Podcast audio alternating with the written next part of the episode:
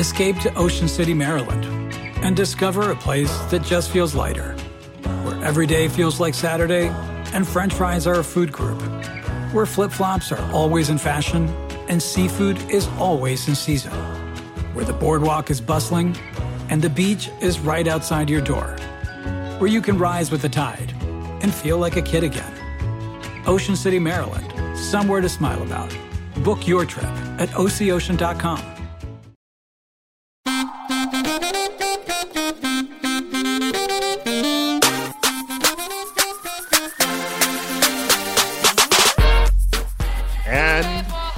back with an all new Keep It. I am Ira Madison III, I am Louis Virtel. Still, And I am Aida Osman, the first, the only. and the last. you know what? Gen Z, it's the letter Z for a reason. There's no after us. I'm fairly certain. we don't get into like lowercase a, lowercase a after that. I No. know. No, no, no. There's no double letters. It's not like batteries. It's just death. I want to start out this episode by talking about a national nightmare of mine, which is now over. Which is I have been living in pain and turmoil during this pandemic. Truly the only pain and turmoil that anyone has experienced, yes. Yes. But Right, yeah. um, yes, of course. it has been impossible in Los Angeles to find Coke Zero. Oh my god. and not just Coke Zero, but Cherry Coke Zero. And that was just a drink of mine that we used to drink in the writer's room all the time. Mm-hmm. And then I would have it in my fridge all the time. But then they just vanished. They completely vanished from grocery stores. You couldn't even find it on that evil app, Amazon. Like it's no more. my thing about soda, which I instinctively want to call pop due to my trash Midwest roots. I bet you But call all it of pop. us. Yeah, right. All, all three of us. We're all pop people, right? Um, I drank it every day. I would have it in my dorm fridge. I was obsessed with Dr. Pepper. And then I, my best girlfriend Jessica, one day she goes, "You know, I don't drink pop." And then I said, "Oh, maybe I won't get it this one time we went to a restaurant." And I have not had it since. Ooh, Whoa. so you are very influenced by the words of others. I guess. No, it- sounds like a thing. It's not a good read on me. I'm not saying I advertise this, but yeah. It's Jessica like Pusher from X Files. She was like, no, no more pop for you. I fucking guess. I used to be obsessed with it. I would say it was part of my brand, drinking Dr. Pepper all the time. I appreciate a fizzy drink. However, Mm-hmm. I've re- I have replaced them all with a Lacroix, a seltzer, even like a Bon Viv, something that is just carbonated but not Coke Zero, which tastes like crude oil, in my opinion. First of Ira. all, Bon and Vive is alcohol. okay, so. All right, Girl, so- you over here, you over here drinking battery acid, judging me. I sure What? am. I sure am because you know what? Diet Coke is disgusting. It is that I It can is. attest Coke to. Zero is it, but Cherry Coke Zero is extra it. Anyway, I found it at a store in Los Angeles. I'm not going to tell where, but I bought a lot of cases. like a pallet's worth. I will tell our listeners you're drinking one right now, so it, it couldn't a, have been I'm too drinking a Coke difficult. Zero. Yeah. And you know, by the way, we shoot this at 6:15 a.m., so it's actually Yeah. pretty strange. It's odd. I'm glad you found them Thank you. rejuvenated. I'm very happy for I you. I do feel rejuvenated, you know? Like new me. Well, I will also say that because you had access to them in the writer's room, probably endless access, the way I did to yerba mate, which I was drinking like water when I was Mm. when, in the last writer's room. And now because I'm not going to spend $3 on a can of caffeinated tea, now I just can't drink yerba. And I just miss the perks of the writer's room. I miss crafty. I miss I miss a free drink. Oh God, me too. No, I definitely miss like a, a, a packet of goldfish. I definitely miss like like individual morsels of fruit snacks. Girl, we had salmon jerky. Have you ever even heard those two words put together? What the fuck? Every day, Are you Robin day. Leach? Who the fuck eats salmon jerky? Delicious. The goldfish makes me miss the crooked offices because they just have like goldfish in the pantry. The crooked office notoriously has bad snacks. But they had the Babybel cheeses. They did have the little Baby wax Bell cheeses. Yeah. And they also, yeah, they had that, and they had you know the endless coffee, the Keurig. I was I was messing it up in the little keep it cups. So many cups of coffee. Yeah. It was very much an apples situation for me. Is what I off was what I remember about the Crooked Kitchen. Though Mm-hmm. maybe we'll be back there one day. Who knows? That is just reminding me of the one piece of humor interaction that is gone from I think our lives now so much is so when I because when I was writing on the show it went straight to Zoom halfway through.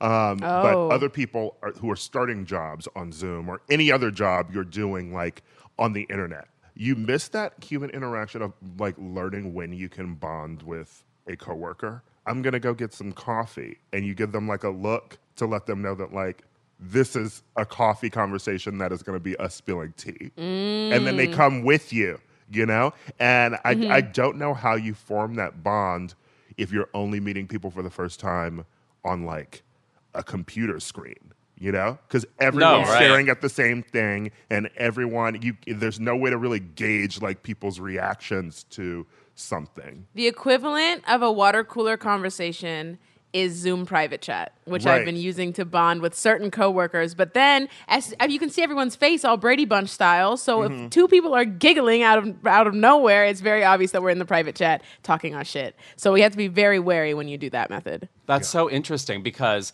the show I write on, we don't use Zoom. We just do email assignments. Mm-hmm. And writers, I feel like like unwinding together. You know, there's something about mm-hmm. like putting a lot of creativity in something for a couple hours and then taking whatever 15 minutes to not do anything.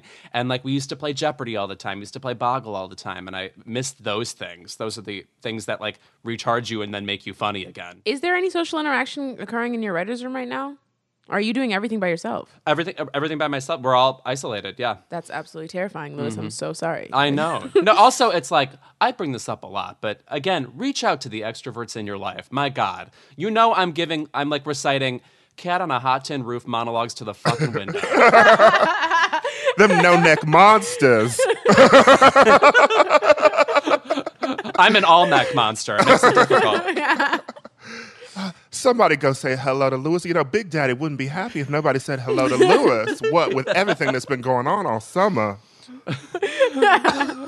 Pardon me for igniting Ira in exactly No, his, okay. his pleasure chakra. Yeah.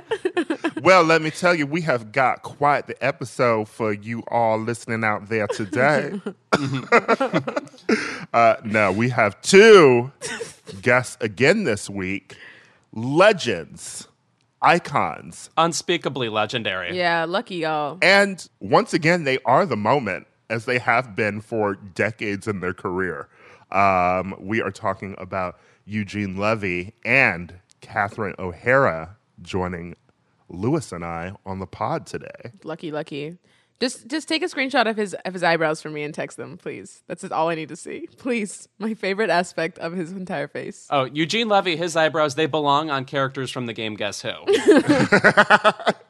Also, Eugene Levy has that um, gift of an older man who has aged into someone hotter. Yes. Because I've looked at American Pie recently, which I'm going to talk to him about. But like, Of course. him in American Pie versus him on Schitt's Creek now, like that gray hair now and it's slicked back. That man is sexy. Mm. I have to give it to him. I feel like eyebrows are a big important factor of men getting older. Like they, Mm-hmm. there's something that like settles into a face about a giant prominent eyebrow. Peter Gallagher. There we go. Yeah, Rod Serling from the Twilight Zone, one of the hotties of all time, as far as I'm concerned.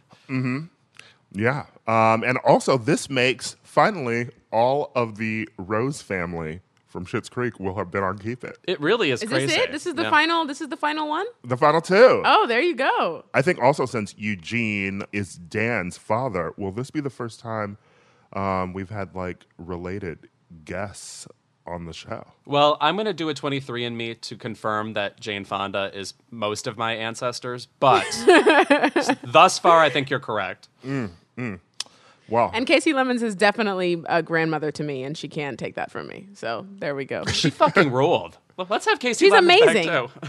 One hundred percent. Let's just have her back. Let's have everybody back. Angelica Ross is my sister. Every single black woman we've had is related to me. Period. Let's have every guest back and they'll um, testify before sending us all to prison. Like Seinfeld. Oh, I remember. Yes. yeah. Anyway, we'll be right back with more Keep It.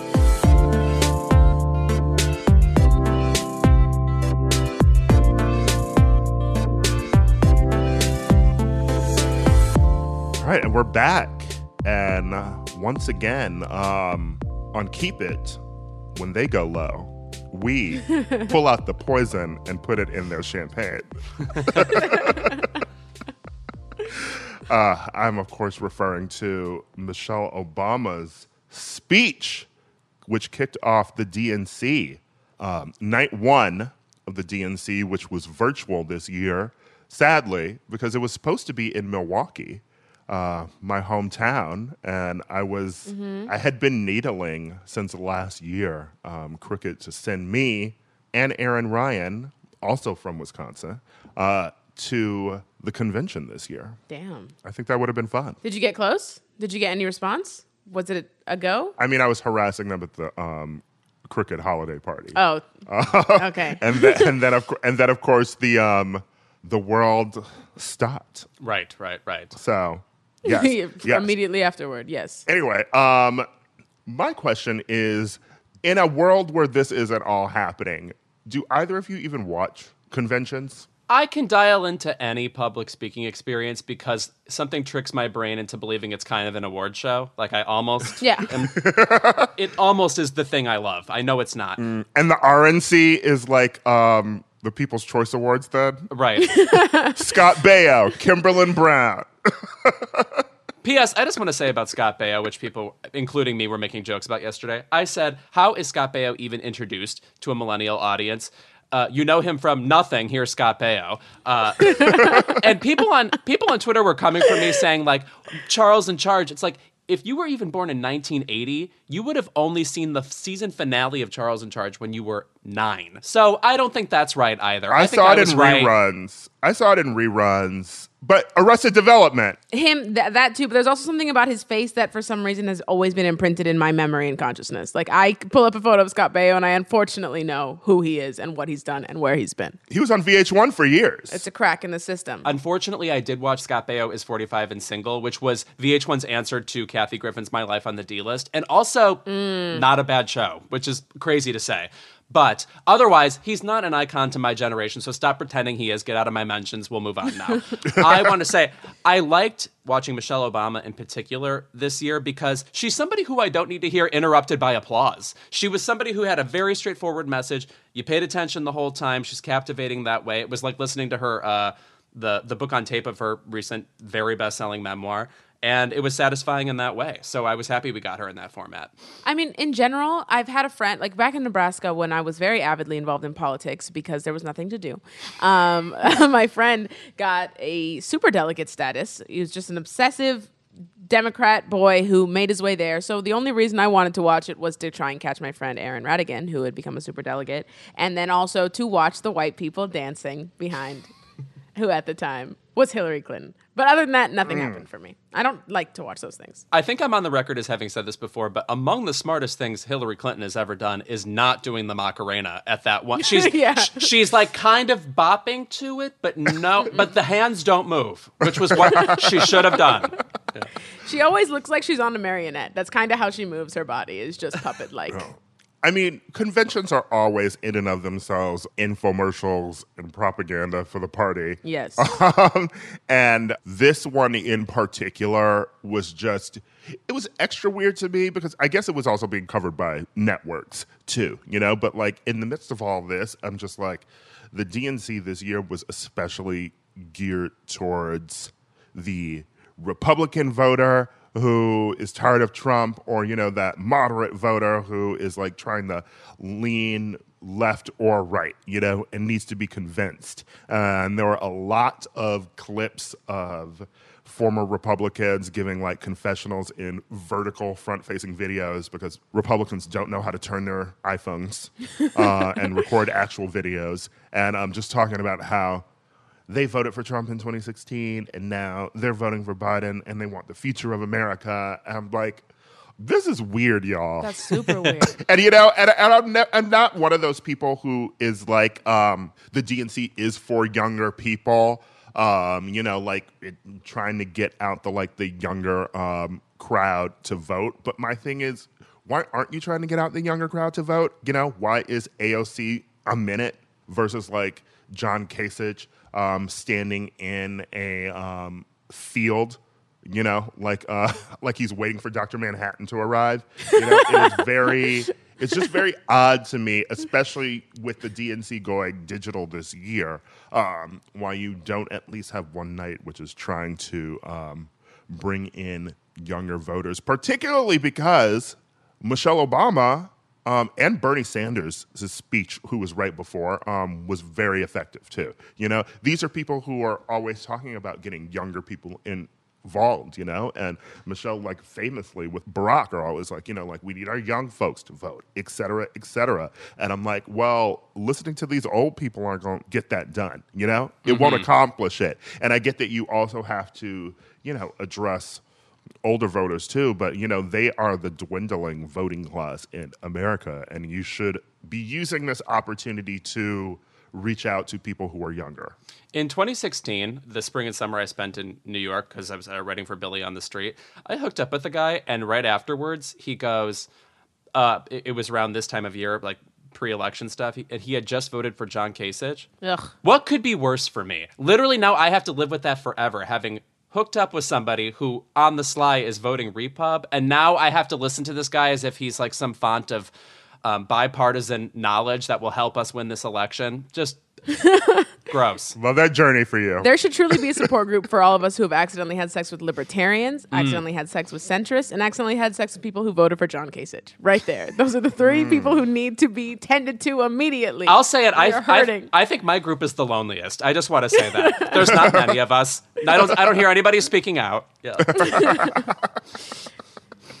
be more vocal. I mean, I think that I, you're right, Ira, to notice that they're appealing to converts, to Republican converts, more than they're trying to appeal to the youth vote, especially with, I know that we're going to talk about it later, with this conversation that Joe Biden had with Cardi B, which was just Cardi B yelling at him and Joe Biden deflecting. I mean, let's talk. Let's talk about it now. You know, I mean, like I feel like that Yeah. would have been exciting to have involved in The- yes. the DNC. To be honest, you know, and I think like we always go back to this point of someone trying to be slick online about uh, when Cardi has these moments. Like she would always have these moments with Bernie, you know, about politics, Yeah. and it's like we've well established that you know she was a big history buff in school. And also it's just like it's fun hearing someone you know who who feels real talking about politics you know? And she is a real avatar for people who probably feel like their voices aren't being heard you know? Yeah. like i feel like she is a celebrity who still feels at least connected to what she was before she was a celebrity you know Yeah, she always will have an accessible persona, and that's why we love Cardi B, truly. But what my point about that was that should have been incorporated in the DNC. Joe Biden spent most of his time in that interview harping on her about why in 2016 we lost the election because 18 to 24 year olds didn't show up to the polls, but never has he even tried, even recently, to be appealing to us to get us to the polls. Cardi B slayed him in that conversation. Absolutely slayed him. No, she is compulsively herself. So it's nice to see that energy paired with someone like Joe Biden, who was just, you know, a familiar politician we've all known about forever and ever. No one pays this woman to be this funny. And she routinely just slaying me back and forth, including talking about various serious things to Joe Biden, which I feel like is a necessary ingredient for him at this point. Like some actual humor that doesn't involve the word malarkey.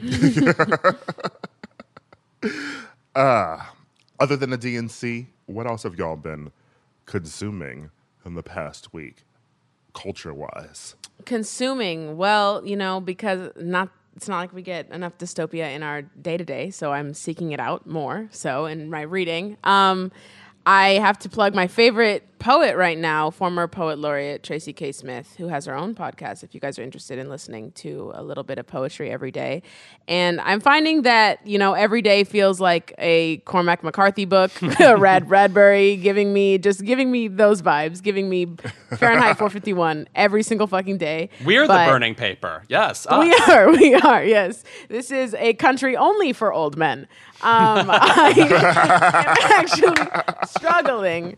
I so I'm trying to lean lean into sci-fi and futuristic kind of Afro-futuristic literature that's giving me a vision for a brighter future. So I'm leaning in, like I said, to Tracy K. Smith, reading a lot of Ursula, Ursula Le Guin. Reading, I'm reading speech sounds. I'm reading Octavia Butler. I'm reading a anything that is on the black girl science fiction tip that I can just pretend like we are the only ones that exist right now is helping me a lot. Uh, these are pretty kind of standard ass anthology ass short stories, but yes, read speech sounds and read the one who walked away from Omelas. And those two short stories have made me feel a lot better about philosophy and morality and the world. And I'd rather be talking about love and interplanetary travel than fucking United States Postal Service right now. So Well, you know, speaking of like black girl uh, sci-fi and shit, you know, um, I watched the premiere of Lovecraft Country this weekend. Yes. and Haven't seen it yet. You got to tell me about it. it is fantastic. Uh, first of all, it, it is from um, Jordan Peele as a producer, but Misha Green is the one who is helming it. Um, who I love. She created um, the series Underground, if you remember that show, um, and that was a reimagining of um, the Underground Railroad and slavery, and um, it was a great gripping um, television show that I feel like sort of um, got into stories that we didn't really see before of slaves. But um, this in particular is just truly gripping from the outset. First, the mission statement of reimagining H.P. Lovecraft. One thing you don't really learn about H.P. Lovecraft while reading him in high school, or at least I did not, because I had friends who were really into him, um, and I was into sci-fi, and you know, it's it's hard to even get away from his influence in sci-fi because it's so ubiquitous. But um, my man's was a racist Totally. Yes.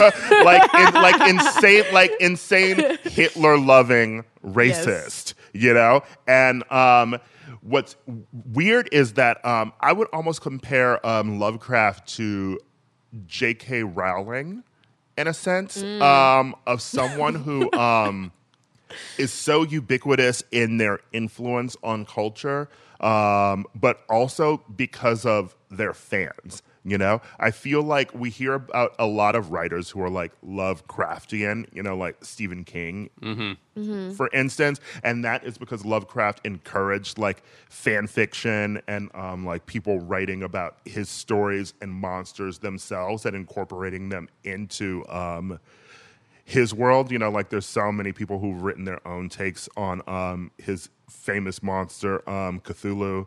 So much of Lovecraft's like influence, I feel like, is because of other people taking up that mantle. You know, I feel like more people know work that has been influenced by him. Um, than know his original works. And I just compare that to like a JK who is also a monster. uh, and so much of the Harry Potter like fandom and influence is, I would say, because of like fan fiction and fans like creating so much of it Yeah. online in the aftermath of reading those books. And also we brought we brought up um, Kasi Lemmons earlier. Um, Yes. but Jurnee Smollett is stars in this. Um, from Oh, Eve's she's in Bayou. that little movie Eve's Bayou that Yes. we never mentioned on this podcast. yeah, we never talk about it. Uh, but see, Jour- Jurnee Smollett and Jonathan Majors, uh, Courtney B. Vance, also in this. Um, Really? it's just it's just a way of retelling this story um, because the characters are aware of Lovecraft in it and they talk about his racism, but then they're also experiencing his monsters as well in the world. So it's doing that sort of meta thing of referencing it, but then also reclaiming his stories, which were a lot about, you know, like the other and race and, you know, like very Candyman esque, you know, like black Yeah. people are the boogeyman. And, you know, it's about like how white people were terrorized by them. And it's really reframing it with like black people at the center. And I don't know, the music is great, the acting is great. Um, and I think everyone in it is really fantastic. So After The Five Bloods and Last Black Man in San Francisco, Jonathan Majors has quickly become one of my favorite. His arms. acting right now. His arms. arms, his body, his nose, his beautiful arresting face. I can't. There's I a can't. scene, there's a love him. scene where he like has his shirt off and he's running around in a water hydrant um, that has been Mm-hmm. burst in the street and had, had to pause. I love that craft. That's the craft that I love. That's very David LaChapelle photo shoot, one of my favorite Yes. versions of queerness. Exploded. Anything exploding. You know, I met him here. the other week, Lewis. Oh, really? Ooh. I mean, yeah, I love David, David LaChapelle. LaChapelle. Oh wow, girl, Yeah. where were you at? Where Uh, I can't reveal what it was for yet, but I did. Uh-huh. I did a. Um, I, I interviewed someone for a magazine um, profile, uh, which comes out next month. But uh, David LaChapelle was the photographer, and I was at his studio, and Oh, fabulous. Wow. just being next to that man who shot like Missy Elliott eating from like the cereal Yeah. box, Oh, and yeah. Madonna and Angelina, I know. like. an I know you felt that. Um, speaking of Madonna, one of my favorite actresses of all time, I'm now going to talk about actresses. Um, I want to give a shout out to a book I've meant to buy a long time ago, which is called Best Actress: The History of Oscar-Winning Women, and it's a picture book. And there's a foreword by Roxane Gay, which is great. But also, uh, it goes through just the history of best actresses. And I wanted to point out one person in particular whose movies have been so satisfying to watch during um, quarantine because she really articulates a rage and a cynicism well, and I think goes underrated in the history of actresses. We talked about Cat on a Hot Tin Roof earlier, but I'm talking about Paul Newman's wife, Joanne Woodward, who. Uh, uh, she won an Oscar for a movie called Three Faces of Eve, where she played a woman with multiple personalities. But going into the 60s and 70s, this woman really was the original Kirsten Dunst in that the level of rage on her face dealing with either like her horrible kids, her marriage that's fucking falling apart, the eye rolls. These are all things that are essential to me as a human being. And to revisit them, I just saw a movie of hers called Rachel Rachel, where it's her and um, Estelle Parsons are the stars. Just watching her be a, a, an unhappy single person, kind of maybe finding a glimmer of optimism at the end of the story, felt so realistic to me and the right level of hope I can deal with at this moment. So I recommend looking back at um, Joanne Woodward's movies, particularly a crazy one called the effect of gamma rays on man in the moon marigolds which is from the 70s she won the best actress at cannes for it this is a movie about a woman who has kids and she's basically evil to everybody in sight including one, calling one man a faggot on the street guys it was very funny that's all i have to say about that so get it on that look up joanne woodward and come back to me Well, that's based on the play by Paul Zindel, which I, Yes. I've seen. I've seen. I've seen scenes from the effects of gamma rays, um, and I've seen a production of it in college before, but I've never actually seen the movie. But um, Joanne Woodward is fantastic in Paris Blues. Oh my god, the monologue, the Yeah, monologue she has in that, where she's like uh, saying like as their lovers who are falling apart or whatever. She is heartbreaking. I, So underrated, and Every- also our oldest living Best Actress winner, Oh yeah, she's still alive. Mm-hmm. Yeah, thanks to Olivia de Havilland's death. Who kindly stepped Yeah. aside after 500 years. Do you think she did it?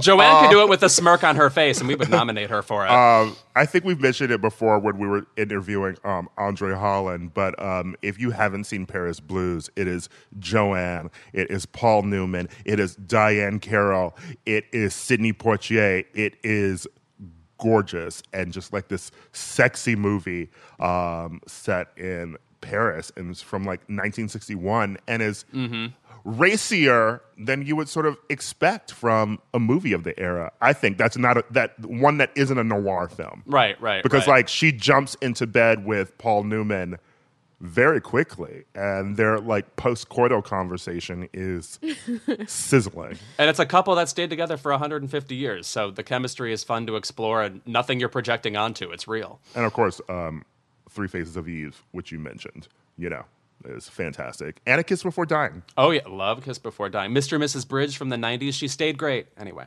Well, I guess that's a lot of things for people to check out. that's our job. We did it. I know. All right, when we're back, Lewis and I will have a chat with Catherine O'Hara.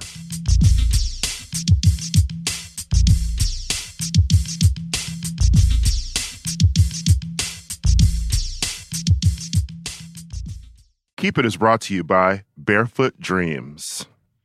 Lewis, Yes. when you see footprints in the sand, that was when I carried you in my Barefoot Dreams robe. Now, is that a Leona Lewis song? no? Uh, if you want to bring coziness into your life, you turn to Barefoot Dreams, especially now as the brand is celebrating their 30th anniversary. With those 30 years of coziness, Barefoot Dreams celebrates being the originators of everyone's favorite luxe home blanket. And while many have attempted to duplicate their blankets, robes, and more, Barefoot Dreams' fabrication and quality cannot be replicated, so don't believe the dupes. Girl, this blanket is it. I effing love this blanket. I'm thinking about it right now, and I want to jump in my bed, which is sponsored by something that we'll do another ad for momentarily. Get ready. There's a reason why Barefoot Dreams has been on Oprah's favorite things list six times. Jesus, get a life, Oprah. My God. Dressing head to toe in Barefoot Dreams is the key to comfort, as their collection of ultra soft robes, loungewear, and accessories are made with premium materials. Their products make the perfect gifts, too. Uh, I throw this thing on. I wear it like a shawl. I look exactly like Ellen Burstyn. And I am the coziest a human being can be. Because, by the way, it's still that time in Los Angeles where it's like pretty mild outside and then your apartment is cold. I can't explain Mm. it. I don't know things like basic science. For Keep It listeners, you can get 15% off your first purchase at barefootdreams.com with the code KEEPIT15. Don't miss out on Barefoot Dreams soft, soothing fabrics that will bring luxury to your life.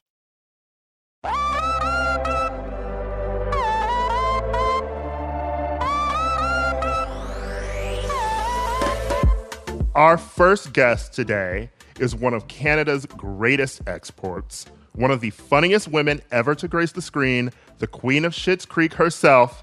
Say her name three times and hope she appears. Please welcome Catherine O'Hara. Louis and I are so excited to have you here. Um, we are huge fans of your work from so many eras. Errands. You really have just like different moments where I feel like people who drop into pop culture would say that you are one of their favorite parts of. You know, obviously, like as kids, Louis and I watched Home Alone, um, but even before that, you know, there's like there's Beetlejuice, and um, now Schitt's Creek, the Christopher Guest movies. There's so many things for us to enjoy you in. Oh, thanks. Yeah, I've been lucky. I've had uh, some nice jobs and worked with great people. And I'm a late bloomer. So you're about to go into this explosive Emmys, where the show is nominated for, I believe, 500 Emmys. yes, 507. You're somebody who won an, uh, a writing Emmy back in the 80s. Do you look forward to events like this? And are there people you look forward to seeing, or is it all work or stressful or what? I would normally look forward to seeing people. I would uh, get nervous about what to wear and all of that. And uh, we don't have to worry about any of that this year. We're not gathering at all. I don't think. True. It's just- yeah, I feel bad for stylists. but I think Eugene and Daniel are talking about getting together somewhere at one of their homes, and I don't know. I don't know what's going to happen. I'm sad that I can't be with my uh, Schitt's Creek friends and family, but you know there are worse problems in the world. Yeah. It'll look the same. You know, I think to a television viewer, it's the same. It's on a screen, uh, but we'll just be in our homes if we're involved at all. Um, speaking of Eugene, you two just have this um, easy chemistry together. We've seen um, SCTV, we've seen it um, in the guest movies, particularly we were talking about A Mighty Wind, and now this. Just what is one of your favorite things about playing off of Eugene that you've been able to just sort of play out for the past six seasons on this show? I know it's crazy. We've become kind of partners. And uh, I hold him responsible because he and Chris Guest hired me for those improvised movies. So he started it. Thank you, Eugene. Um, and then he gave me the job on Schitt's Creek. So I owe I owe him a lot. And I guess he likes me. Uh, yeah, I, I I love working with him. He's um, he makes it easy. He he makes it stress free because he's just about the work. He takes comedy seriously, even though he's really funny, and he's fun on the set. And you know, we were trained at Second City and SCTV, and we help each other and we laugh at each other when we blow it. And it is easy that way, but it's also in a good way. It's challenging and exciting because he continually surprises me like a good husband should. and I hope I surprise him. And he treats me with respect and he makes me feel like I have something to offer. And, but and he's a gentleman. I, I always say this about him, but it's true. You know, you can see the love in that show that Daniel's put into it. That comes from you know his family and and his parents, Eugene and Deb. So uh, yeah, he's he's a good man, as well as really talented. but, you know, the good man part is is a big part of it. Um, so, to my ear, listening to Moira speak, it's much been talked about the crazy words that pop out of your mouth, the amount of vocabulary we learn just from this character alone. To me, this must be one of the most difficult characters you've ever played based on the amount you have to say and the uh, obviously the cadence with which you say it. How does it stack up with your long history of crazy characters in terms of difficulty? The difficult part was deciding what to do in the first place when we were doing that first season, setting it up. And I think I drove Eugene nuts with emails and in person. And Eugene, I don't want to be like that, and I don't want to be a typical this, and I want to do this, and I want to. And what if I? What if I wear wigs and never see like, what? Or what if I? What if I keep changing my? What? What if I? Uh, what if I speak with kind of a different accent? Um, well, let's let's hear that, and we'll uh, see if we can work with it. And you know, it was just uh, he was just like Johnny, and I was Moira. He was so calm and reasonable, and you know, kind to me, and I was driving him nuts. I think so. The scary part for me, the nerve wracking part, was kind of coming up with a character that I, I could live with because I'd never done a character for any real length of time. You know, the longest was maybe in a movie, and otherwise I did sketch comedy where you get to you know keep just keep changing uh, one bit after the other. But no, it wasn't. You know, once we all agreed on what it could be, and once they started writing for me, and then being allowed to collaborate, you know, Daniel would give me the scene outlines, uh, the story outlines, the whole you know episode outlines, and then we would discuss, you know, where my character was going and what could happen, and why it was already great, but any offerings that I might have. That was really fun. That was fun and lovely, and and then I could play with my dialogue. I had some great books. Uh, makeup artist Lucky Bromhead gave me Foyle's Philavery, which is full of those words. Like one of my favorites is Unasinous, which is equally stupid. Several Unasinous ideas put forward.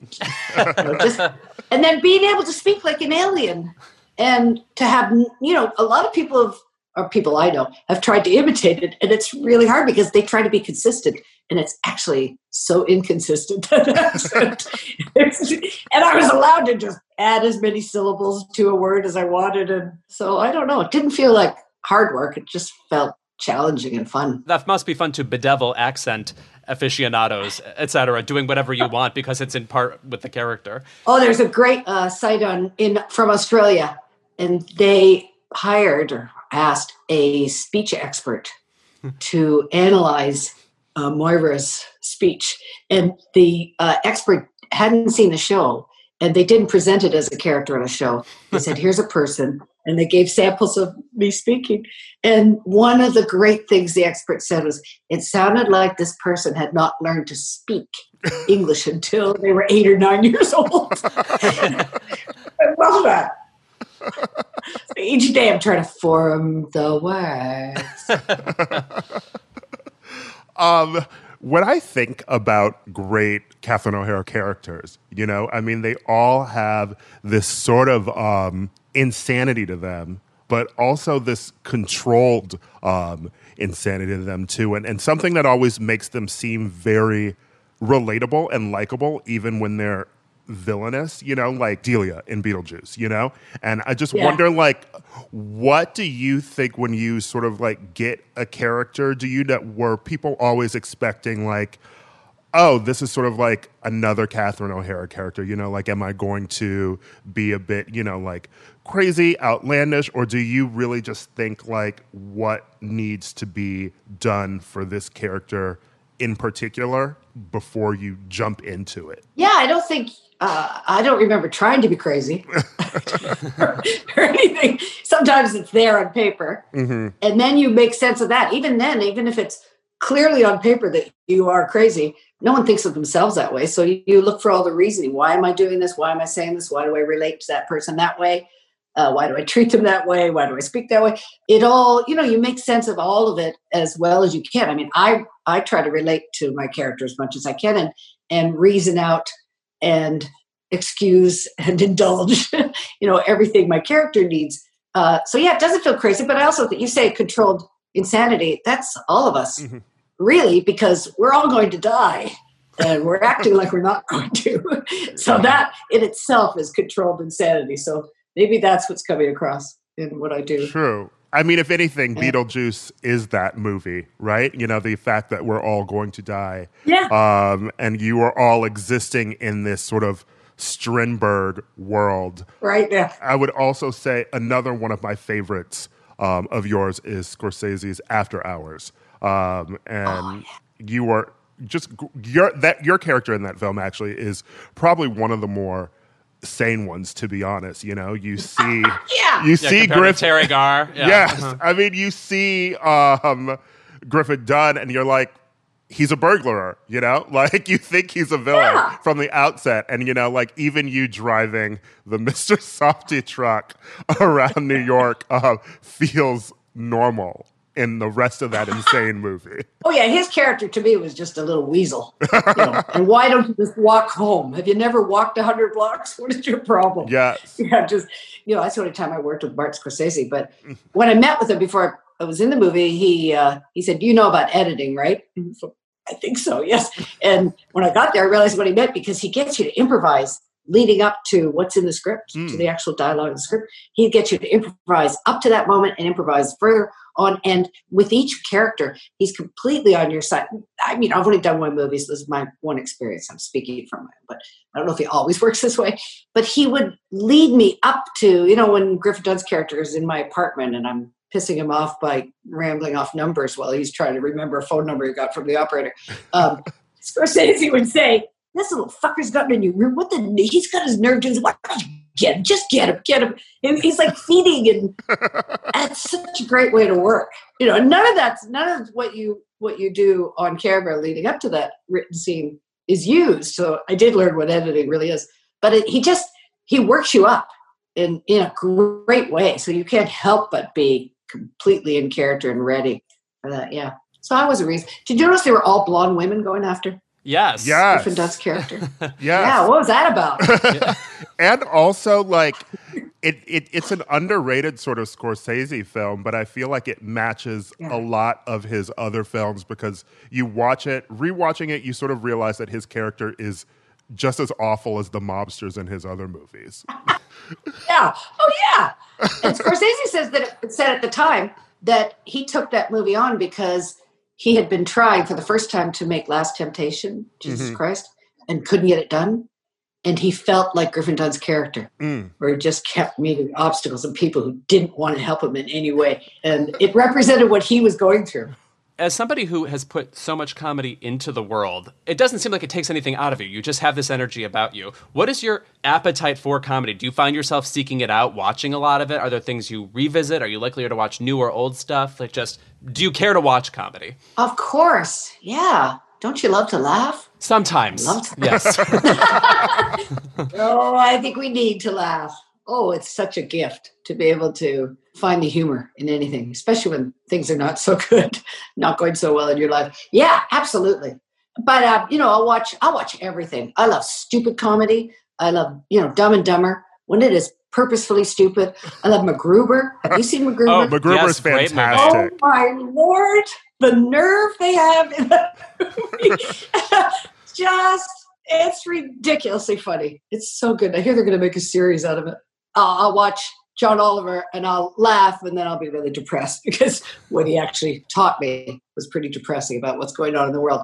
I love everything. I love just great, weird acting. I mean, I laugh at, speaking of Scorsese again, you know, Gangs of New York. Like Mm. Daniel Day Lewis and that was such an, an atrocious person That's my favorite Scorsese. you know, great actors like Daniel Day Lewis, they always have humor in their work. So even if the story is really heavy and, you know, violent and, you know, and the character's horrific, uh, he's just relishing every bit of it. And he has such humor in it.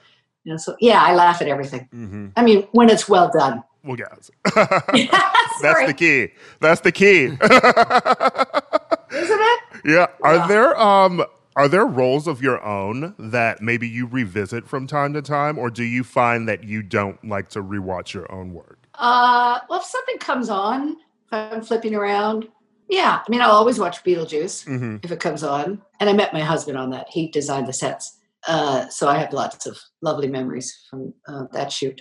Oh, there's some things, you know, just physically or, you know, before I got uh, bonding or veneers. oh, look at old, old SCTV stuff. I go, oh, okay.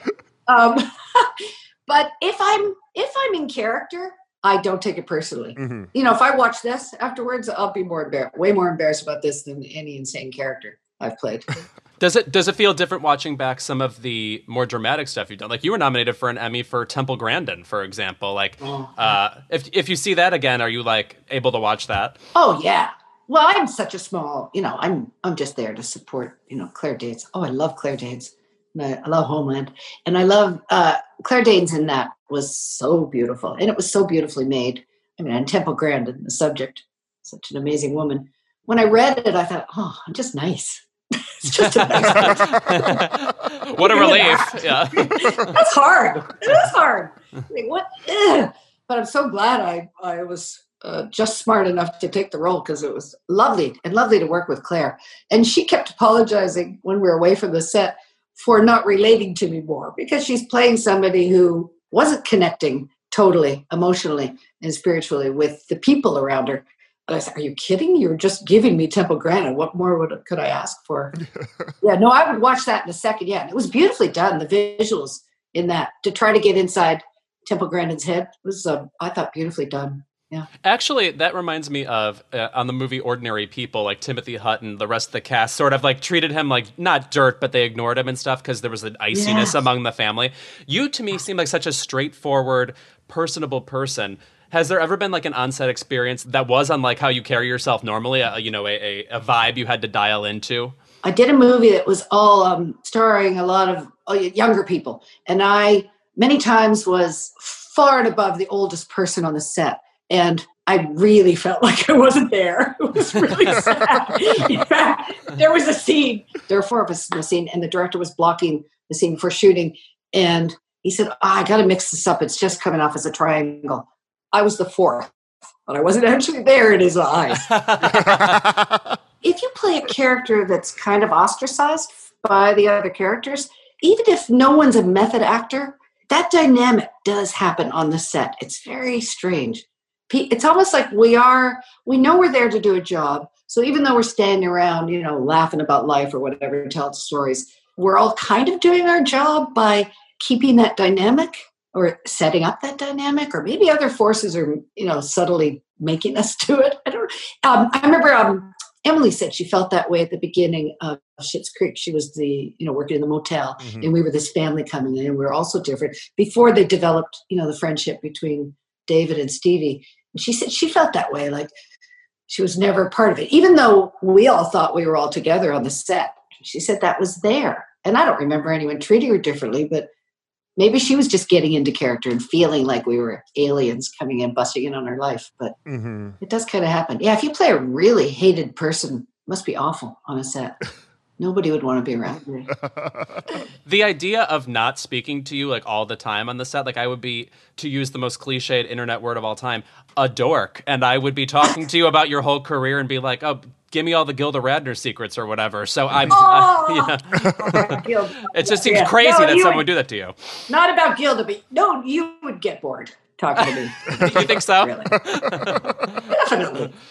I mean, we we've talked about your great chemistry with um, Eugene. Um, are there other people um, or one other person who stands out from like your career who like you felt like you had a really great chemistry with that you wish you could revisit again? I mean, I know for me personally, um, I love every scene that you have with John Candy in Home Alone, and I feel like that's the, I feel like that's the movie for me. To be honest, even as a kid, I was like I was obsessed with these scenes. Uh, John Hughes was so in love with John Candy and vice versa. And he brought, you know, John was working on something else. John Candy, God bless him, was working on something else. And he had, I think, 21 hours available between working with us and getting back on the set. And John Hughes milked every, you know, 21 hours out of him with improvising. We were in that first Home Alone. And we were in a van, you know, on a soundstage. And he just, John Hughes kept feeding John Candy, you know, what about this? What about this? What about this? Coming up with ideas. And I, of course, was playing the straight mother looking for a child. So any of the stuff that John and I improvised together is not in the movie. Because, like, do you remember you're looking for your child? I was like doing, trying to do bits with John. Uh, but yeah, he's so, oh, he's so lovely. Whatever lovely thing you think about John Candy, you know, from afar, I don't know if you met him, but you would be so not disappointed if you met him. He's, he's, he was all that and more. Mm, Just a really sweet, lovable guy. Yeah, yeah. really lovely. And were there um, any other like moments that stand out for you, besides like John or like Eugene, like anyone whose chemistry you really, really sort of missed or would love to revisit? Well, yeah, I was so lucky to work with uh, John and Eugene, Andrea Martin, I Love. We had great fun working together. Uh, Dave Thomas and I at Second City Theater used to play a lot of the worst fighting husband wives. So it was really fun to just ah, at each other for laughs. Uh, Marty Short, love him, love him. He just makes me laugh all the time. Always. That guy's so full of stories. You've seen him on talk shows. He's just nonstop. Everything that happens to him, he turns into a story. I wish I could do that. Yeah, I, I, it's hard. Who am I missing? Joe Flaherty, uh, Second City SCTV was amazing. Rick, Mm-hmm. he's he taught us all.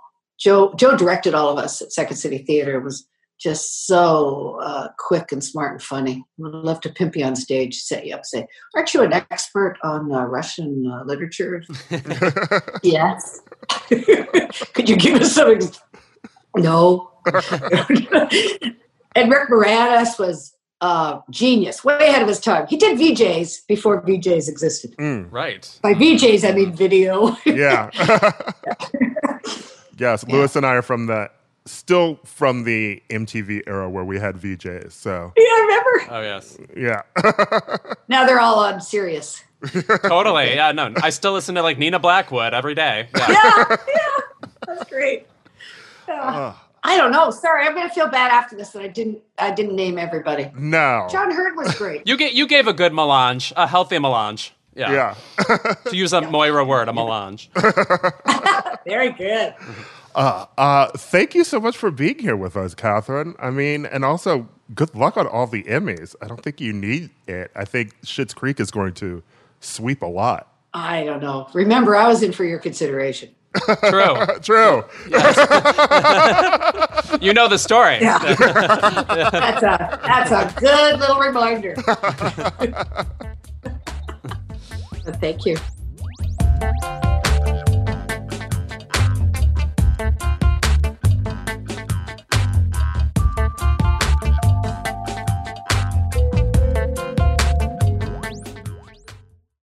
Vacations are always good. Sometimes they're even great. And Celebrity Cruises is about to ruin all of that. Because once you explore with us, you'll never want a vacation any other way.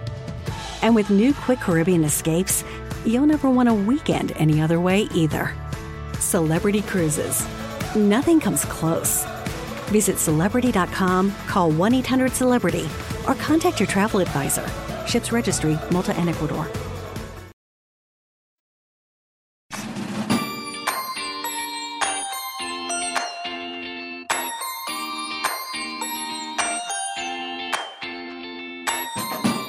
Our second guest today is one of the greatest TV and movie patriarchs of our time, a comedy legend, Second City alum, and Canadian royalty. Please welcome Eugene Levy. We've had Dan on. Um, I'm friends with him, and it's been so exciting to see you two working together. Exciting for me too. yeah, probably more exciting for me than for you. yeah, yeah. Um, I can imagine. Um, I want to know. Um, this show has become so big, especially in its last few years. Yeah. I want to know: Are you getting more people who now would recognize you from, say, this versus my generation, which grew up with American Yeah. Pie, Yeah. versus people who Yeah. you know, like the Christopher Guest films? Yeah, absolutely. Uh, no question. And I've noticed uh, that uh, because it, you know, it used to be like a- after every film that was, you know, a success, like American Pie. So I would get people coming up and saying, Had any pie lately? wink, wink. And I'd be, Oh, that's clever. That's good. wow. I don't know how you came up with that, but that's that's really something. No, I haven't. And then uh, after Best in Show, it would be, oh, I see your feet are normal. Mm. And then when uh, when Schitt's Creek, I think when we got on Netflix, hmm it really started to percolate out there, and I noticed that the response from the public was more about Schitt's Creek. Hey, caught your show, love your show, and now virtually it's all Schitt's Creek. So there has been a difference in the past, you know, two or three years. A question I have for you is though people associate you with these roles, Schitt's Creek and American Pie and the Christopher Guest movies, I still think of you as somebody who did so many hilarious impressions, namely on SCTV, but in a lot of formats going forward. And my question is Is there anybody you loved impersonating that you can't really do now because people have forgotten who that person was or there's less interest in you know like do you just want people to like listen to your Menachem Begin impression once in a while you know well actually i think i was uh, yasser arafat um, in that particular uh, scene uh, I think most of the people that I impersonated, nobody would know under the age of 80. I don't think. Uh, now, who was I doing on the show back then? I mean, I was doing some odd impressions like Ernest Borgnine. mm-hmm. Uh, I, I could be the only person in show business that's ever done an impression of Ernest Borgnine. Uh, Neil Sedaka. Um, oh my God, we did uh, Howard Cosell. We did a lot of stuff back then and I developed uh, I developed a knack for impersonation. I I was never as strong as the other, you know, uh, Catherine O'Hara, uh, Dave Thomas, and Joe Flaherty. They they came out of the gate on SCTV doing very strong impressions. I was not. My talent didn't lie in that uh, area. In fact, I'm not sure it lied in any area, particularly when we started that show. But um, it developed over the course of time, and then it became like a lot of fun. So, yeah, I don't get an opportunity really to do that so much anymore. I don't have an act, you know, per se. But, and you must have been, my God, SCTV? What? You must have been four when the reruns came out. Oh, and Ira and I are both like pop culture time travelers. We are we are not we are not beholden to the '90s or the 2000s. I, I've seen every episode of One Day at a Time, the original, for example. So don't worry about that. Wow. yes. Pat Harrington Jr. I God, one of the great supporting performances ever. Yes, I loved him on that show. Yeah. Yes. Well, I remember him going back to the Danny Thomas show, but that is that's for another that's for another time and and, uh, and another discussion. Perhaps with people even older than you. He was talking about Schneider on One Day at a Time. You guys have all seen the new version. You got to watch the old one too, but okay. Love the old version. Valerie Bertinelli. Who's great on Twitter. Please follow Valerie Bertinelli. All right, I will do that. yeah. Uh, speaking of Catherine, who you brought up, you two met on SCTV. Did you? Or no, you met. No, um, before on the Godspell, right? Well, we met, yes, when I was in Godspell. Uh, and Catherine's brother, Marcus, was dating Gilda Radner at that time, who was in Godspell with us. So I I met Marcus's little sister while I was in Godspell, but never actually got to work with her until she took over from Gilda Mhm. uh, in the Second City Theater in Toronto. And uh, that's when we started working together. And that would have been about mm, 74. Mhm.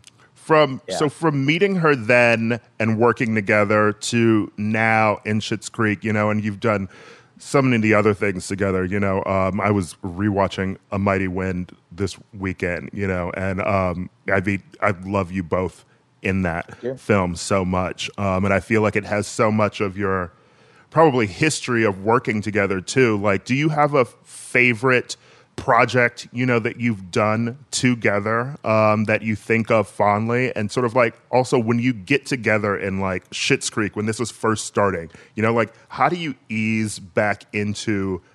I find this very comfortable comedic relationship that you two have, which is so interesting to me because I think that both of you um, have different brands of comedy um, that most people wouldn't think would gel immediately the way that they do.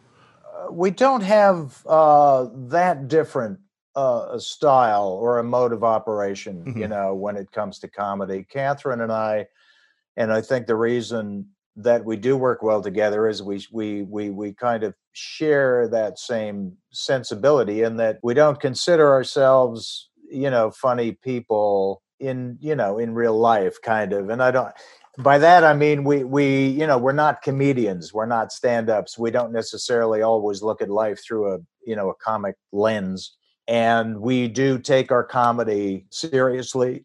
we get our comedy through our characters. Mhm. We work pretty much the same. Uh, we work very seriously at what we do, and we like to work hard. And you know, we like to you know rehearse and make sure we've got it down. And knowing that somebody that you're working that closely with has that sensibility makes you more comfortable and makes them more comfortable as opposed to working with somebody who has a different style of working, let's say, who maybe doesn't like to work it out that much, maybe doesn't like to put in that much time, uh, which would make things uh, a bit awkward. So all that kind of works itself out over the years Mhm. uh, in the things that we've done together. You know, we started SCTV in what, 76? And that was talking about favorite things. I mean, I, I don't know whether I can pinpoint it to one thing. Uh, I probably could, and that would be Schitt's Creek. I mean, to, I mean, for me, that has turned out to be the best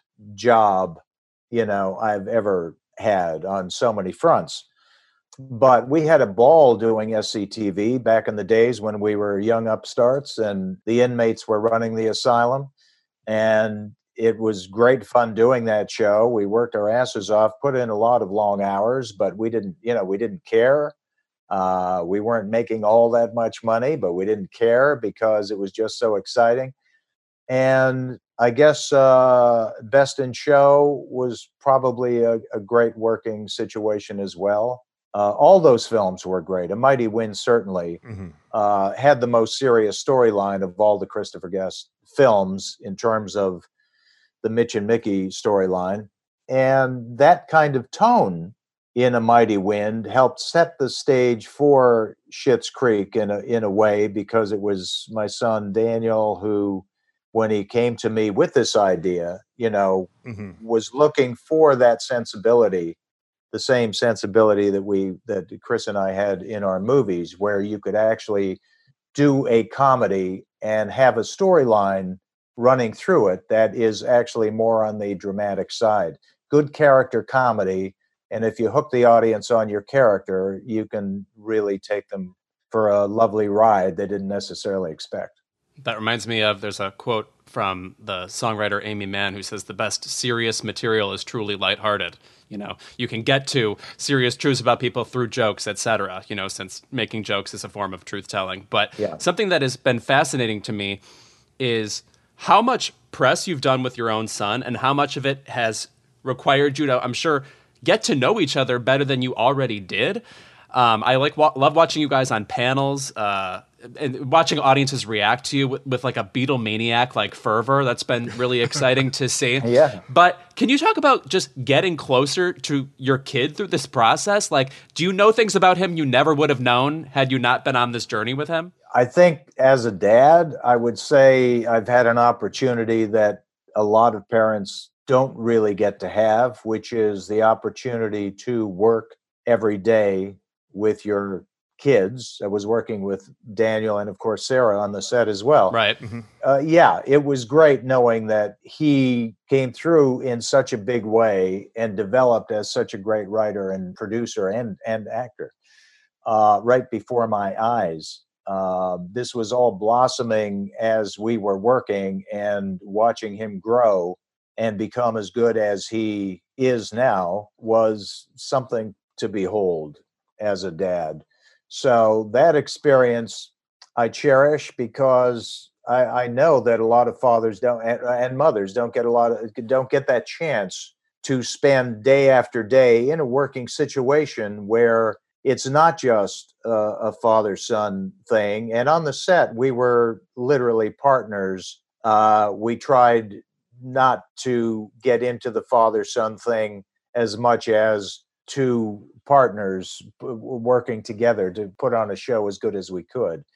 Um, so I do, I do, I do love, I, I love that entire six years working with Daniel and and Sarah as well. hmm I brought up American Pie earlier, which I recently revisited, uh, which is wild to revisit now uh, in 2020. And I wonder if you have revisited it and if any part of those movies like um, is still like a part of your life and that like are you still in contact with any of the people from that movie in a sense? Because it to that you felt a lot like a father to all of those kids especially since you also were in the other movies too more so than any of the other cast members we did well certainly certainly jason and i have uh, you know kept up communication my second son.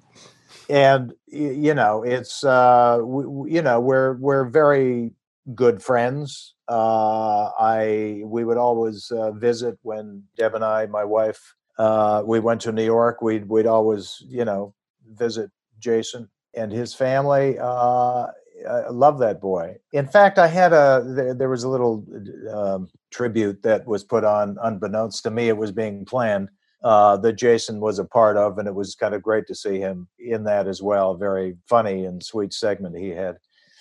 But that was kind of like a, you know, in terms of a job, American Pie was was kind of Schitt's Creek like in the sense that every time we came back mm-hmm. to do a movie, it was kind of the same gang, although I didn't really get a chance to work with everybody, uh, all the other kids in those movies. Uh, mm-hmm except maybe the last one, American Reunion, where I got a chance to work with uh, Seann William Scott more Stifler, mm-hmm. which was great fun, and and at least uh, got to hang with the cast when we went out to do press mm-hmm. for it, and went on went on the junkets, and that that was kind of fun because I did get to hang with everybody as we traveled around from city to city. So a good, very talented bunch of kids that was an extremely talented cast. Mm-hmm. Uh, and I liken it to Schitt's Creek because Schitt's Creek also had such an amazing cast to be able to, you know, pull off, you know, what they did, even though we had just insanely great writing. But those characters were very rich characters that the audience uh, grew to love. I mean, even the opening of it is, it's still very, everyone is funny and just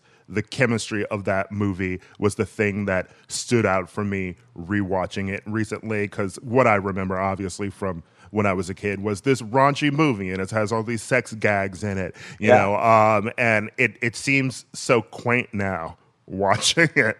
um, well, quaint is still might be a bit going under, but uh, I, I, know what I know what you mean. The, the raunchy part, yeah. the raunchy part, I totally get, which is why I when I first got the script, I said, no, I, I don't really want to be a, be a part of it. It's a little, it's, it's a little raunchy for me. And, and, and I think I've told the story of, how that actually developed and how the character, my character, uh, did get changed. I, I didn't want to play it the way it was originally written, but yeah, listen, and hats off to Paul and Chris Weitz because, you know, those kids at the time were extremely bright and smart when I met them. And I realized on that first meeting, this kind of raunchy film has a chance of being more than just a raunchy film because these guys are incredibly smart with such a great grasp of comedy.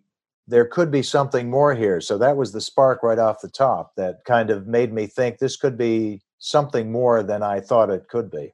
And there is a surprising sensitivity to that movie too. Like that was like the sort of winning arc of the film. I thought was you're like, oh wait, I do feel for these people who have just put themselves in incredibly gross situations. But yeah. I was thinking of a through line through a lot of your work, and it's that as odd as a character you may be playing, or as odd as the situation is, it never shows on your face like being weirded out, for example. And I was wondering, have you ever played a character or a scene where you actually were weirded out and like needed to get into it and figure out how to make it work? Because you seem like it's impossible to throw you.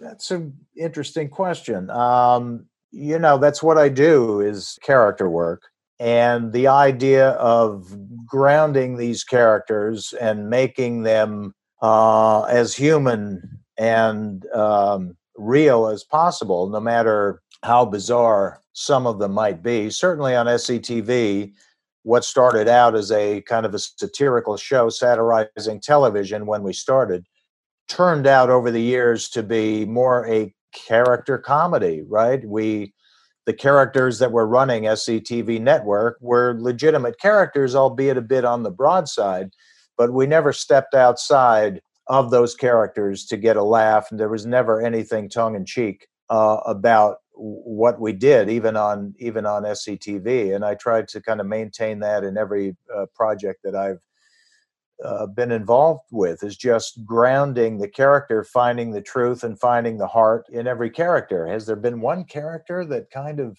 confounded me? Oddly enough, I, I think A Mighty Wind was the character that I got most frightened of once I started doing it because in those movies with Chris, you know, there were no rehearsals. You didn't see what anybody was doing until you got on camera for the first time, right? Because that's mm. the nature of the of those movies. We knew we knew what exposition had to come out in the scene because that's what Chris and I laid out in the script. But how it came out was up to everybody in terms of improvising their role. So we had written this character of Mitch Cohen in A Mighty Wind that was so deep in terms of how uh, disturbed and complex this character was that by the time we started shooting it, I said, "Oh my God, what? A, how am I going to pay this off in terms of what he looks like, what he sounds like? You know, this is a guy that never got over his divorce. He went from being a, the star of folk music scene to a bitter divorcee that turned to drugs, that became emotionally." uh, disturbed, that was in a sanatorium. And by the time we meet him, he's now coming back for a reunion out of the depths of such depression. When I started doing the character, the first day of shooting, I made a choice of going a little more eccentric with the character because I thought that's what it needed. But the the the vibe on set while I was doing it was something I wasn't expecting because nobody was commenting on it normally, you know, you'll go to a lunch break or you're on a break and somebody will say, Boy, I love what you're doing. You're, this is insane. Did you see the scene that Eugene did just last? It was unbelievable. That wasn't happening. um, and I thought, oh my God, I think I've made, I had the feeling that I've made a horrible mistake, that I was going to be the torpedo that's going to take down this movie because of a bad character choice. And I you know, I just committed to it, and as it turned out, it did work for the movie. Hmm.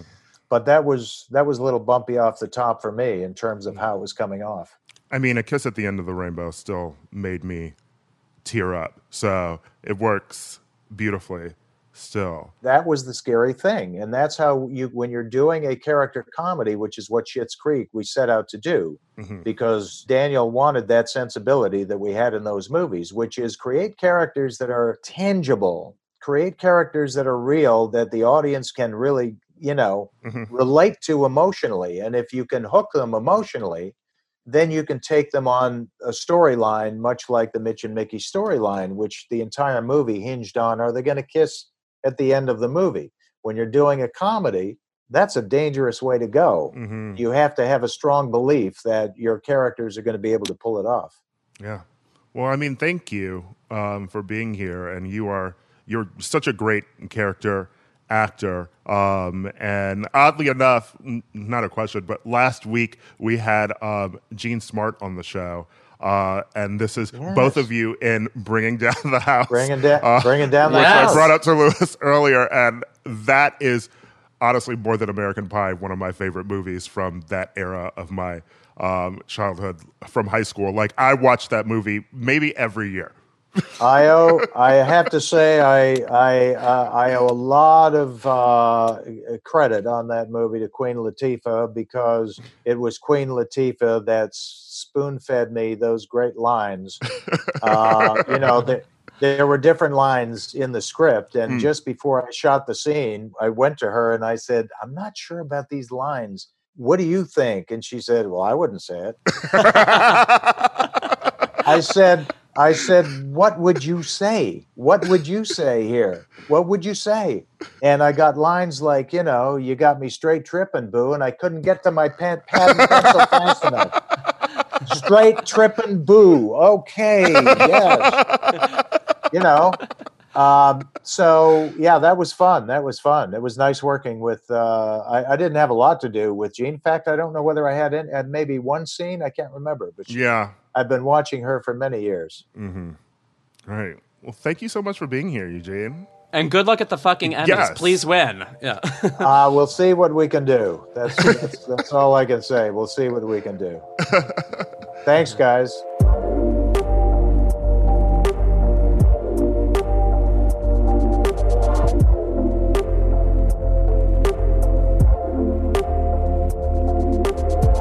And we're back our favorite segment of the episode. As usual, it is Keep It. Who's going first? Hooray! Louis? Well, why don't you go first? What are you mad about, Lil Louis? Uh, usually on Keep It, we use this segment to express rage at other people. I am going to say keep it to myself this week for underestimating. Ooh, reflexive. Let's Yeah. go. a new, a new look for me. Keep it to myself for underestimating Miley Cyrus because when I heard she had a new single out, I thought, all right, it'll be fine. We've had a lot of wonderful singles this summer. Won't mean anything to me. Midnight Sky coming in as potentially the best song of the summer out of nowhere. The production gives me that sinister nighttime vibe that you associate with some of uh, future nostalgia, uh, particularly the disco ear tracks. This song is so addictive. I was going to get tested at Dodger Stadium for the 50th goddamn time, and I played it the entire time on the way there. And I live in West Hollywood, so that's a long drive. I could not stop playing this song. And then I realized why was I underestimating Miley Cyrus in the first place? The woman, from a singles perspective, has almost only given us gold. I'm talking way at the beginning with See You Again. First of all, Nothing is more gay icon worthy than having a best friend named Leslie. So, first of all, right there, I was in. Then we got into, you know, the more familiar uh, Miley singles, The Climb. Then we got into Wrecking Ball. These are things that we'll have with us forever. There was a time when she was considered the most controversial pop star, and maybe because that's dissipated, I've underestimated the staying power of her music. But she's only gotten more mature. I loved Mother's Daughter. I loved most of the Bangerz album. I think she is just one of our most dependable people, even when she's not covering Jolene and impressing your aunt for the 50th time. Uh, thank God we're done with the era where people unfamiliar with most pop music have to say, I can't believe she has a wonderful voice. I can believe it. She's always had a good voice. so stop brainwashing me with your new observation about her voice. She's so talented. And I'm so glad she's back with a great song this summer. I disagree with you only Mm. because I do. I will agree that she's a talented person. She has been since out the gate, but her trajectory has been this unreliable sine wave, up and down roller coaster of songs. You cleverly skipped over Miley Cyrus and Her Dead Petz. That Whatever. We all release. make we all make mistakes. Okay, yeah, sure, but.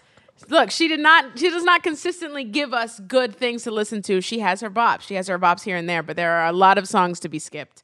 But I'm not even happy that I said that because I am a Miley Cyrus fan, but I'm also a fan of fighting Louis Virtel. So I also love the song Malibu. The album, I'm sorry about that, but the, the song I thought was great. I will say that I do appreciate that she has gotten out of her own Tipper Gore phase. Because my, my least favorite Miley trajectory was when she was twerking with Juicy J.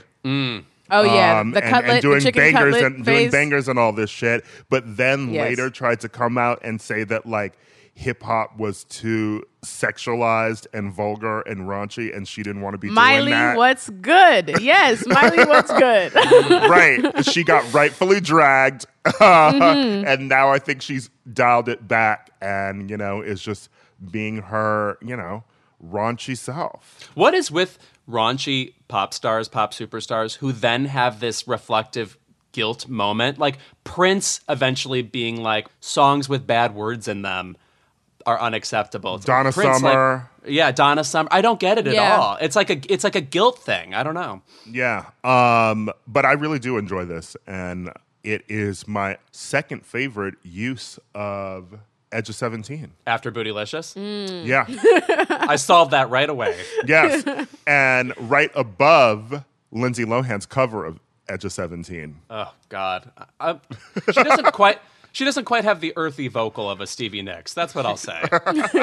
But you know what? She was being a little more personal, mm. raw. Remember when she had a song where the chorus was "I want to come first? She just said that. Lindsay, Yeah, And I think it's fair. I think You it's know- a fair request, Louis.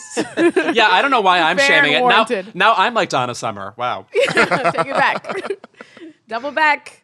Okay, this week my keep it is a little bit more serious than a Miley Cyrus song. Sorry, but uh, my Wow. keep it this week. I know, rude. I didn't mean to be. My keep it goes to uh, the federal government and their total neglect of the United States Postal Service. Another thing that we can add to this fucking laundry list of horrible shit we're dealing with this summer, this year, this uh, maybe lifetime. What is going on? I'm trying to go mail things, and my blue boxes are only every blue box in within a mile or two miles of me is only opening like half an inch. I can't fit packages into it.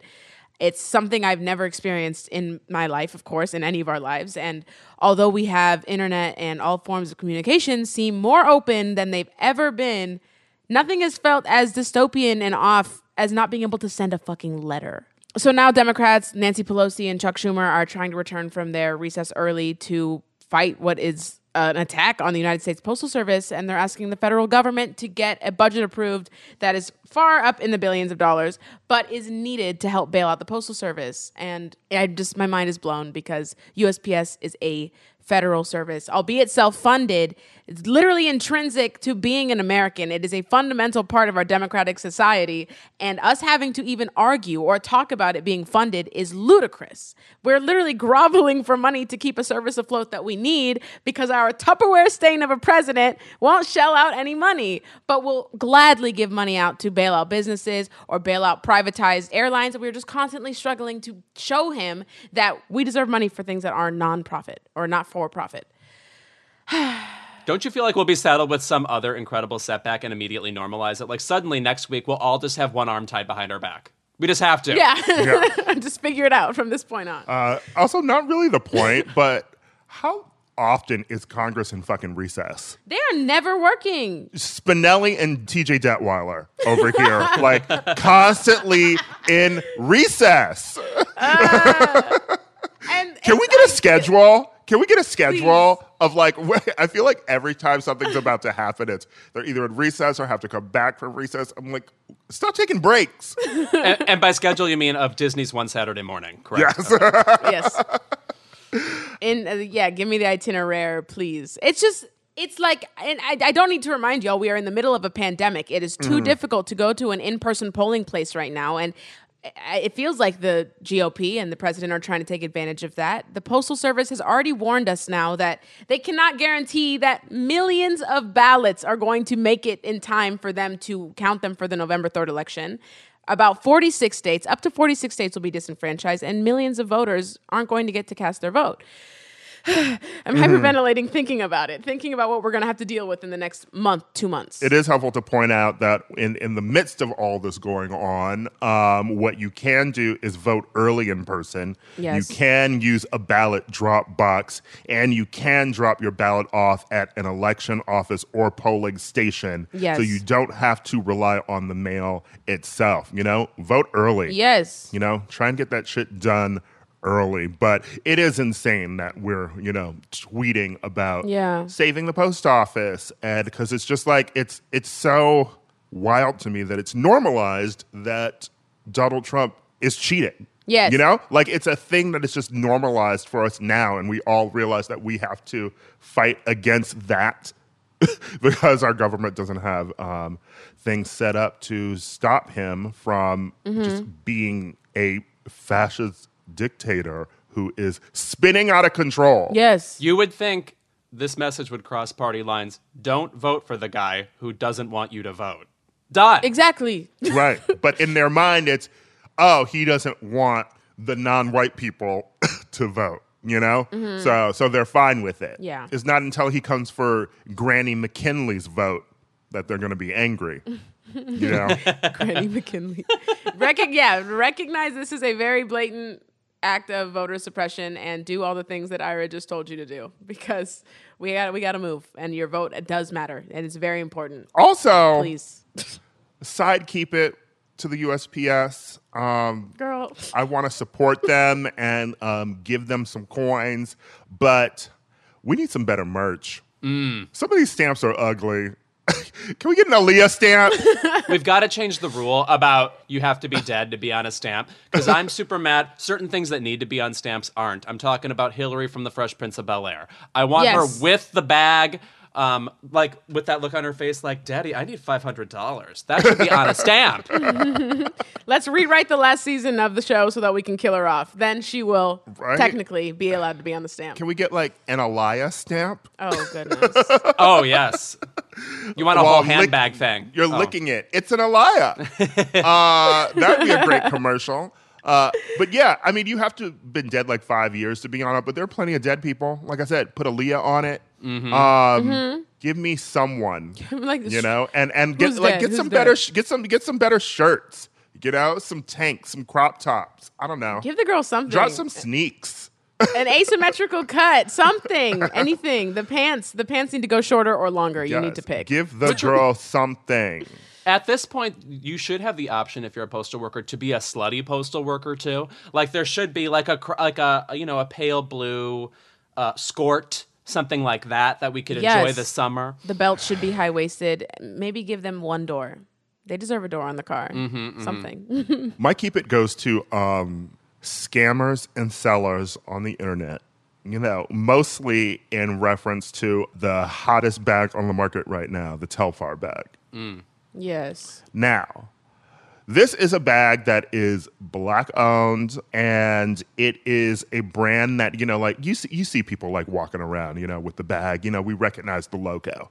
Um, and Vegan leather bag with a big em- emblem on it. Yeah. yeah, you know, and um, there was a drop recently that basically just like sold out because scammers and sellers like scoop up so much of them and then think that they're going to be able to resell them for like a larger price. You know, that shit always happens, unfortunately, with concert tickets.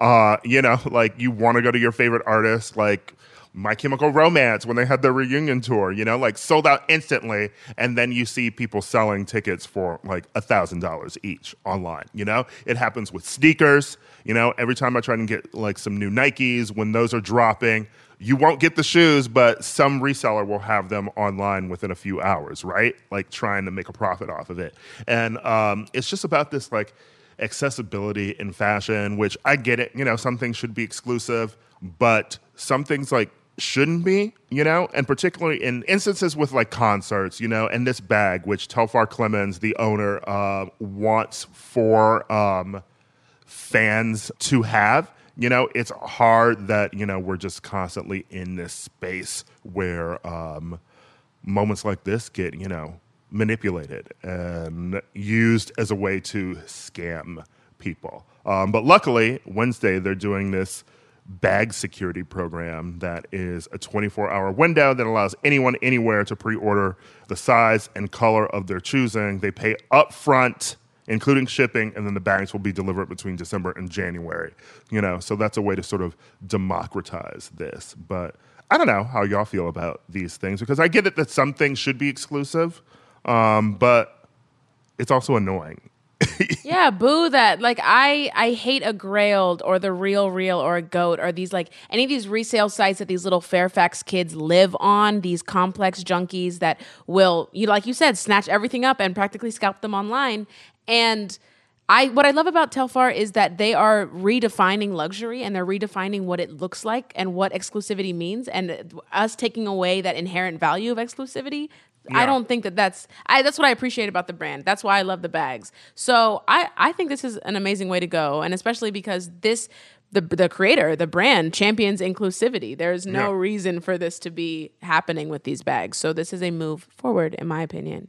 And I'm signing up. I want to shout it out for being a black owned business, as you said before. Yes. There are so many colors of this bag that don't go with my skin. I'm talking about the yellow, the olive. There's so many options that aren't for me. You guys should be proud. you know what, Louis? Unironically, the white would look very nice on you. It You would- think so? It really would. I really do. All right. Well, you've spoken to me, and now you, now it, I have girl. permission. Yeah. Um, and obviously, the true villain at the root of this is capitalism, you know, because like it's people who want to make money, like scooping up these things so they can resell it and make more money. But then, like, once you're doing that, you're taking it from people who also can't afford much more and you're price gouging them. So, you know, it's like Yes. hurt people hurt, hurt people. Profound, but correct. Yes. correct. Yes. Don't run towards capitalism. you know, it's it's right there. You know, you you can say hi to it, but you know, you shouldn't go and like kiki at its house. Mm-hmm. Try and stay the night. bitch. Yeah, Go don't home. stay the don't stay the night. Just like Take a selfie with it. yeah, have a sip and see with capitalism. But are you guys even bad girls? I, I don't think I've seen you with a bag. Well, for me, it would be like a carry-on vibe because I've seen the big one. Like, Oh, I, yes, I, yeah. I saw, I saw um, someone um, a few months ago, like at Soho Warehouse, with like a uh, one of the green bigger ones that's like a tote, and I was like, that is a vibe for me. You know, like, but Yeah. not not like I'd be carrying it on to any plane anytime soon. I know. I have But, nowhere to go, uh, nothing to hold. But if I pre-order, maybe I'll be getting on a plane by January. I think they need to start making parasols. That's like the universe I'm in right now this summer. Yeah, but I could be a bag lady, Aida. Girl, I see it for you. I see it for you. I'm not afraid of hurting my back. Dragging on them bags like that. God, I love her. Anyway, thanks again to Eugene Levy and Catherine O'Hara for joining us today. We'll see you next week. Keep It is a production of Crooked Media. Caroline Reston is our producer. Our editor is Bill Lance, and Kyle Seglin is our sound engineer. Our digital team is Nadine Melkonian and Milo Kent. Thank you to Brian Sebel for production support every week. Vacations are always good. Sometimes they're even great. And Celebrity Cruises is about to ruin all of that. Because once you explore with us, you'll never want a vacation any other way. And with new Quick Caribbean escapes, you'll never want a weekend any other way either. Celebrity Cruises. Nothing comes close. Visit celebrity.com, call 1 800 Celebrity, or contact your travel advisor. Ships registry, Malta and Ecuador.